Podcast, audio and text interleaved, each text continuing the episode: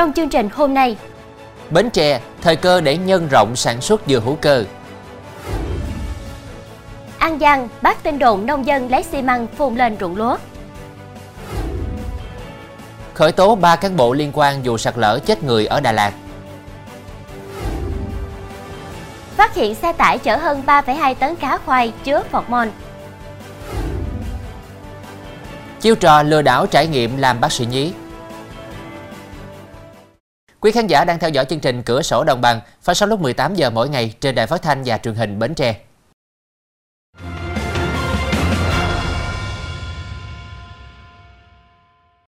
Thưa quý vị, để từng bước nâng cao thu nhập, ổn định đời sống cho bà con trồng dừa, năm 2021, tỉnh ủy Bến Tre đã ban hành nghị quyết số 07 về xây dựng vùng sản xuất tập trung gắn với phát triển chuỗi giá trị nhóm sản phẩm nông nghiệp chủ lực của tỉnh giai đoạn 2020-2025, định hướng đến năm 2030, trong đó có chuỗi sản phẩm dừa. Từ đầu năm đến nay, tỉnh Bến Tre có thêm 554 hecta dừa hữu cơ, đạt hơn 46% kế hoạch năm, nâng tổng diện tích dừa sản xuất theo tiêu chuẩn hữu cơ lên 17.846 hecta, chiếm gần 23% trên tổng diện tích dừa toàn tỉnh. Trong đó, diện tích dừa hữu cơ đã được cấp chứng nhận là 11.418 hecta. Đặc biệt, diện tích dừa đạt chứng nhận hữu cơ theo tiêu chuẩn Mỹ, Nhật, Liên minh châu Âu, Trung Quốc, Hàn Quốc, Đài Loan không ngừng duy trì và phát triển. Tại xã Lương Hòa, huyện Dùng trùm có diện tích dừa trên 700 hecta. Hai năm qua, bà con chăm sóc dừa theo hướng hữu cơ, giảm dần sử dụng phân bón hóa học, tiến tới sử dụng 100% phân bón hữu cơ. Khi chuyển sang sử dụng phân bón hữu cơ kết hợp với phân bón hóa học, bà con tiết kiệm được chi phí do giá phân bón hữu cơ rẻ hơn nhưng dừa đạt chất lượng, trái to, cơm dày, bán được giá hơn. Đối với dừa sản xuất đạt tiêu chuẩn hữu cơ, bình quân mỗi hecta cho năng suất từ 8.000 đến 10.000 trái một năm. Hiện tại bà con đang bán dừa hữu cơ cho doanh nghiệp cao hơn giá thị trường từ 10 đến 15%. Thời gian tới, Sở Nông nghiệp và Phát triển Nông thôn Bến Tre tiếp tục xây dựng vùng sản xuất dừa tập trung, đồng thời giới thiệu, củng cố, nhân rộng các mô hình canh tác và liên kết mở rộng sản xuất dừa hữu cơ có hiệu quả nhằm nâng cao chuỗi giá trị cây dừa của tỉnh. Chuyển sang thông tin đáng chú ý khác, ngành nông nghiệp tỉnh An Giang nói clip cho rằng nông dân tỉnh này dùng xi măng bón lúa giúp giảm phèn, lan truyền trên mạng gây xôn xao dư luận là tin giả. Cơ quan chức năng tỉnh An Giang đang xác minh người đăng tải đoạn clip sai sự thật nói trên để xử lý theo quy định. Trước đó, trên trang mạng xã hội Facebook, người dùng có tên Người Kết Nối đã đăng tải đoạn clip một người nông dân dùng xi măng xây nhà, làm phân bón gây bụi mịt mù khắp ruộng lúa. Vụ việc được cho là xảy ra trên cánh đồng của huyện Tri Tôn, An Giang. Sau khi clip được đăng tải, đã có hàng ngàn ý kiến bình luận gây hoang mang dư luận. Trong khi đó, ông Nguyễn Văn Văn, trưởng phòng nông nghiệp phát triển nông thôn huyện Tri Tôn khẳng định, nông dân dùng xi măng xây nhà bón cho cây lúa trên địa bàn huyện là thông tin giả, không có thật. Theo ông Văn, vụ việc này đã xảy ra từ năm 2020 trên địa bàn tỉnh khác chứ không phải An Giang. Theo góc độ chuyên môn, rất có thể nông dân trong đoạn clip nói trên chỉ dùng đá vôi tán nhuyễn kết hợp với phân lân để phun xịt nhằm hạ phèn trên mặt ruộng. Thưa quý vị, Công an thị xã Tịnh Biên, An Giang vừa bắt hai đối tượng Trao Chí Mây, sinh năm 1999, ngụ tại xã Giang Giáo, và Nè Ăn Tranh Trương, sinh năm 2008, ngụ xã Tân Lợi, thị xã Tịnh Biên, về hành vi cướp tài sản sau một ngày gây án. Để có tiền tiêu xài cá nhân, hai đối tượng đã dùng dao búa khống chế nạn nhân để cướp xe máy rồi đem bán. Khoảng 19 giờ ngày 20 tháng 9, sau khi nhậu xong, Mây đem theo một cây búa, Chun đem theo một cây dao tự chế, rồi sử dụng xe máy, chở nhau đi đảo quanh các tuyến đường, tìm người dân sơ hở, khống chế cướp tài sản. Đến khoảng 20 giờ 40 phút cùng ngày, Chun chở Mây đến khu vực ấp Tân Long, xã Tân Lợi, thị xã Tịnh Biên, thì phát hiện anh Châu Dương đang nằm trong nhà mát bấm điện thoại. Phía trước nhà mát có để một chiếc xe máy. Quan sát thấy không có người qua lại, Mây và Chun đi vào nhà mát dùng dao búa khống chế anh dương để cướp chiếc xe đem bán lấy tiền, chia nhau tiêu xài cá nhân hết. Đến ngày 21 tháng 9, trong lúc Mây cùng Chun đang chơi game tại một tiệm net thuộc ấp Tân Thuận, xã Tân Lợi, thì bị lực lượng công an bắt giữ. Tại cơ quan công an, Mây và Chun đã thừa nhận toàn bộ hành vi sử dụng hung khí khống chế anh dương để cướp chiếc xe máy. Cũng tại An Giang, Công an huyện chợ mới vừa triệt xóa tụ điểm đá gà và lắc tài xỉu ăn tiền, bắt giữ 12 đối tượng tại một vườn xoài thuộc khu vực ấp Mỹ Thành, xã Mỹ An. Cụ thể khoảng 11 giờ 30 phút hôm qua, từ tin báo của người dân, tại một vườn xoài thuộc khu vực ấp Mỹ Thành, xã Mỹ An, có rất đông các đối tượng đang tụ tập đá gà và lắc tài xỉu ăn tiền. Đội cảnh sát hình sự Công an huyện chợ mới phối hợp phòng cảnh sát hình sự Công an An Giang và Công an xã Mỹ An triển khai lực lượng triệt xóa.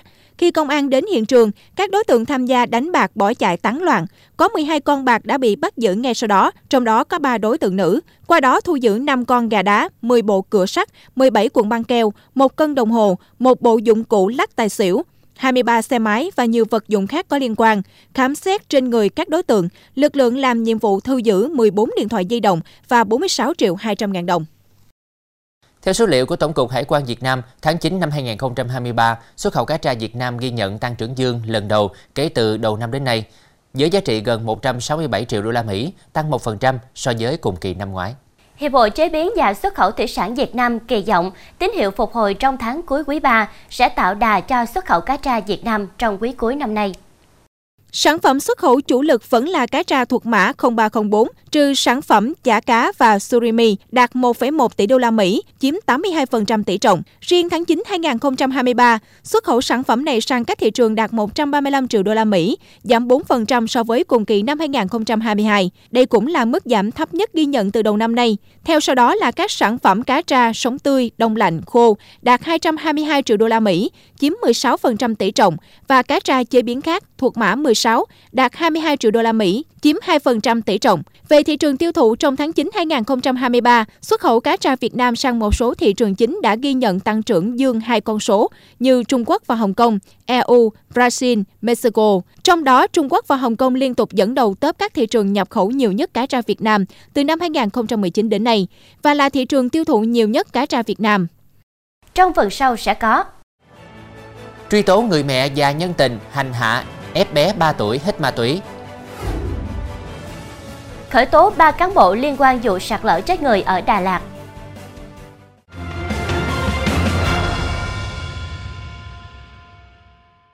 Thưa quý vị, liên quan vụ đôi nhân tình nghi ép cháu bé 3 tuổi hết ma túy ở huyện Hóc Môn, Viện Kiểm sát Nhân dân thành phố Hồ Chí Minh vừa ban hành cáo trạng truy tố bị can Lê Văn Bậm, 44 tuổi và Nguyễn Thảo Nguyên, 23 tuổi, cùng về tội hành hạ người khác. Riêng bị can Lê Văn Bậm còn bị truy tố về tội tàn trữ trái phép chất ma túy.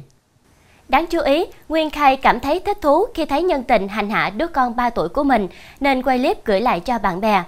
Ngoài ra, Nguyên còn quay 4 clip ghi cảnh con bị ép sử dụng chất nghi là ma túy. Theo cáo trạng, Nguyên kết hôn với anh Tê và có hai con chung.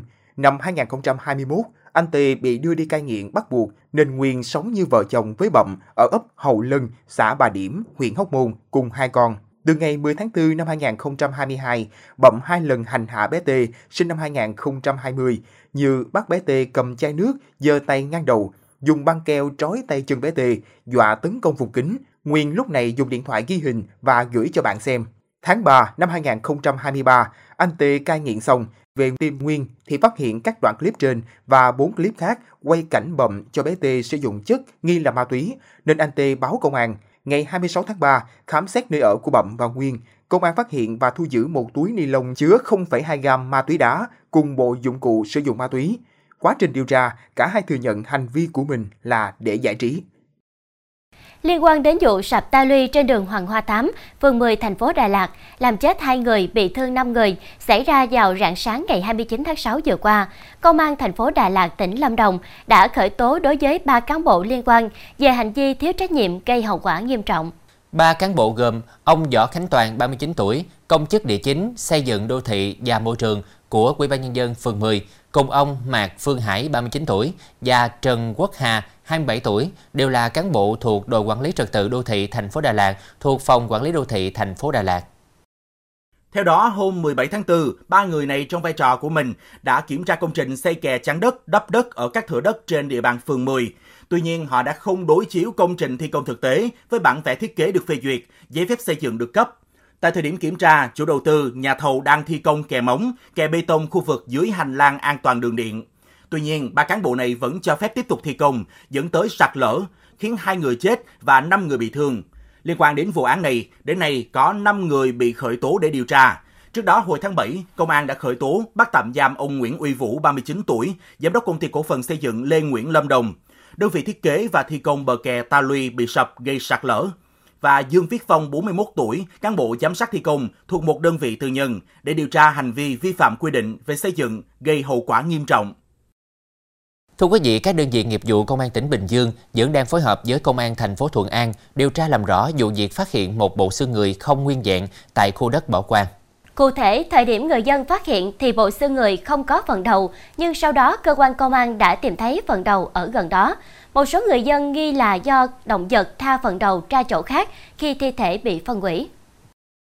Theo thông tin ban đầu, vào sáng qua, một người dân đi đặt bẫy thú tại khu đất bỏ hoang ở phường Thuận Giao, thành phố Thuận An, tá hỏa phát hiện một bộ xương người không nguyên vẹn dưới gốc cây. Sự việc sau đó được trình báo cho cơ quan chức năng để phong tỏa hiện trường, tiến hành công tác khám nghiệm. Tại hiện trường, lực lượng chức năng phát hiện cạnh bộ xương người có một bộ quần áo, một đôi dép nghi của nạn nhân. Phần đầu của thi thể này sau đó cũng được tìm thấy gần hiện trường. Qua một số vật dụng còn sót lại, nhận định có thể nạn nhân là nam giới. Cơ quan chức năng vẫn đang tích cực điều tra làm rõ vụ việc. Tối qua, Công an tỉnh Bắc Ninh đã thông tin chính thức vụ người phụ nữ bị đâm tử vong xảy ra chiều cùng ngày tại một cửa hàng ở phường Đại Phúc, thành phố Bắc Ninh. Nghi phạm sau khi sát hại nạn nhân đã nhảy cầu tự tử ở Hà Nội. Nạn nhân và hung thủ có quan hệ tình cảm khoảng 3 năm nay. Cơ quan chức năng nhận định nguyên nhân có thể do mâu thuẫn tình cảm. Khoảng 14 giờ 50 phút hôm qua, tại cửa hàng bán quần áo ở số 276, đường Trần Hưng Đạo, phường Đại Phúc, thành phố Bắc Ninh, chị B tên gọi tắt sinh năm 1996, quê tỉnh Thái Nguyên, là nhân viên bán hàng, bị một nam thanh niên dùng dao đâm nhiều nhát vào vùng đầu, cổ, bụng, ngực, dẫn đến tử vong. Sau khi gây án, đối tượng bỏ trốn khỏi hiện trường. Nghi phạm sau đó được xác định là Nguyễn Văn Hiệp, 37 tuổi, quê tỉnh Thái Nguyên, đã có vợ và hai con. Theo một số nguồn tin, nghi phạm và nạn nhân có quan hệ tình cảm khoảng 3 năm nay. Gần 2 tiếng sau vụ việc, cảnh sát tìm thấy ô tô giống chiếc xe mà Hiệp lái rời khỏi hiện trường đang đổ trên cầu Thanh Trì, thành phố Hà Nội. Tại đây, lực lượng chức năng thu giữ điện thoại di động, ví da có giấy tờ tùy thân của Hiệp. Nhân chứng cho biết, một nam thanh niên điều khiển ô tô trên đã nhảy từ trên cầu xuống sông Hồng. Thưa quý vị, 3,2 tấn cá khoai không rõ nguồn gốc xuất xứ hàng hóa có ướp chất phormone vừa bị đội quản lý thị trường số 10 phối hợp với phòng cảnh sát kinh tế công an tỉnh Thanh Hóa tạm giữ. Được biết, phormone là chất cấm dùng trong bảo quản thực phẩm. Tuy nhiên, vì lý do lợi nhuận, một số tiểu thương đã lén lút dùng để ướp thực phẩm để tránh ôi, ương. Chất này tích tụ trong cơ thể có thể gây ung thư, kích ứng da, gây bệnh đường thở, đường tiêu hóa. Theo đó, vào lúc 1 giờ sáng qua, đội quản lý thị trường số 10 phối hợp cùng phòng cảnh sát kinh tế PC03, công an tỉnh Thanh Hóa kiểm tra xe tải do ông Lương Văn Trực ở huyện Phù Mỹ, tỉnh Bình Định là lái xe đang đổ tại cây xăng Sơn Hải, xã Hoàng Quang, thành phố Thanh Hóa. Lực lượng chức năng đã kiểm tra và phát hiện hàng hóa đang vận chuyển trên xe là cá khoai số lượng 3.200 kg, nguyên con đóng trong thùng xốp. Qua kiểm tra nhanh có chất phột môn. Tại thời điểm kiểm tra, lái xe Lương Văn Trực chưa xuất trình được hóa đơn liên quan đến hàng hóa. Ngay sau đó, đoàn kiểm tra đã quyết định tạm giữ toàn bộ số cá khoai trên để xác minh làm rõ, xử lý theo quy định của pháp luật. Thưa quý vị, không có nước sạch sử dụng nhiều ngày, tối qua hàng ngàn cư dân khu đô thị Thanh Hà, xã Cự Khê, huyện Thanh Oai, thành phố Hà Nội hối hả mang xô chậu, son nồi hoặc bất cứ vật dụng gì có thể đựng được nước để xuống sảnh lấy nước sạch từ các xe bồn. Các thành viên trong gia đình từ người lớn đến trẻ nhỏ, thậm chí cả phụ nữ mang thai cũng được quy động xếp hàng để nhận nước sạch. Tình trạng mất nước tại khu đô thị Thanh Hà diễn ra từ ngày 14 tháng 10 2023. Theo lý giải của công ty cổ phần nước sạch Thanh Hà, nguyên nhân là do lưu lượng nước sông Đuống về trung bình chỉ khoảng 900 mét khối một ngày, trong khi nhu cầu sử dụng của khu đô thị khoảng hơn 3.000 mét khối một ngày. Trong tối và đêm qua có hơn 10 xe bồn chở nước sạch miễn phí, chứa từ 5 đến 10 mét khối nước một xe, đã liên tiếp được điều động đến khu đô thị. Nghe tin xe cứu trợ nước sạch chuẩn bị về, hàng trăm gia đình đã huy động các thành viên xuống xếp hàng chờ. Người dân mang theo đủ loại thùng xô chậu hoặc bất kỳ thứ gì có thể đựng được để tích trữ nước đủ cho gia đình sử dụng. Trong phần sau của chương trình, Lễ hội quá trang Halloween cho chó ở Peru chiêu trò lừa đảo trải nghiệm làm bác sĩ nhí.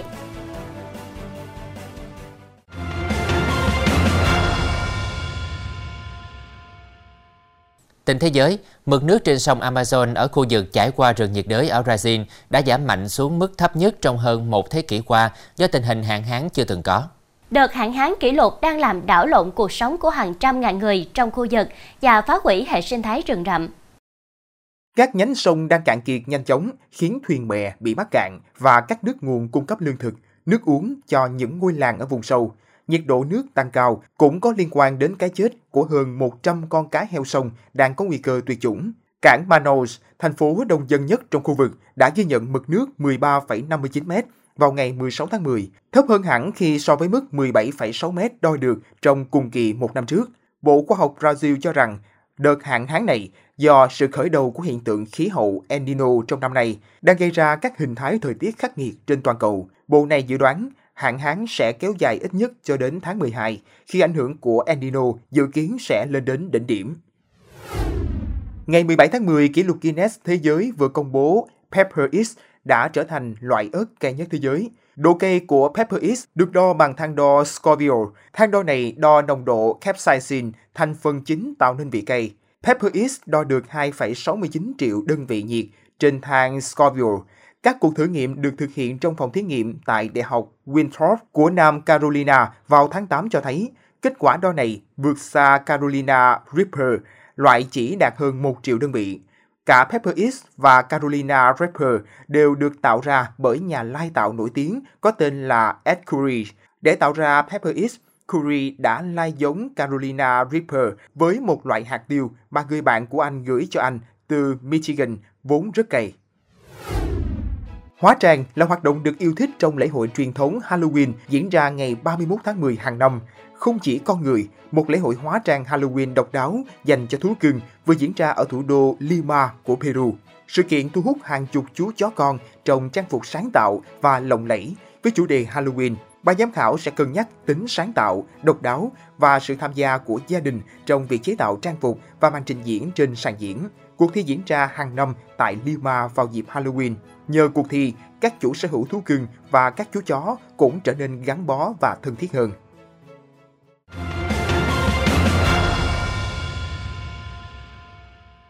Thưa quý vị, với mong muốn con em mình có một môi trường học tập những kỹ năng mới, nhiều phụ huynh sẵn sàng đầu tư tiền để đăng ký những khóa học tập hay trải nghiệm cho các con. Lợi dụng tâm lý này, đã xuất hiện các đối tượng lập ra fanpage về khóa trải nghiệm là bác sĩ nhí, giả mạo tổ chức uy tín, hòng tạo niềm tin với các phụ huynh học sinh. Điều đáng nói là đã có những phụ huynh lên tiếng vì sập bẫy chiêu trò này. Tuy vậy, fanpage vẫn ngang nhiên hoạt động. Chỉ cần gõ dòng chữ em là bác sĩ nhí, Facebook sẽ cho ra kết quả là những fanpage như thế này. Gần đây trên mạng xã hội đã xuất hiện các thông tin quảng cáo về chương trình Em là bác sĩ nhí, Đại học Y Dược Thành phố Hồ Chí Minh. Theo thông tin từ fanpage, chương trình này do Trung tâm mô phỏng và huấn luyện kỹ năng, Trường Đại học Y Dược Thành phố Hồ Chí Minh chủ trì tổ chức. Tuy nhiên, nhà trường phủ nhận trên website chính thức về việc tổ chức chương trình này.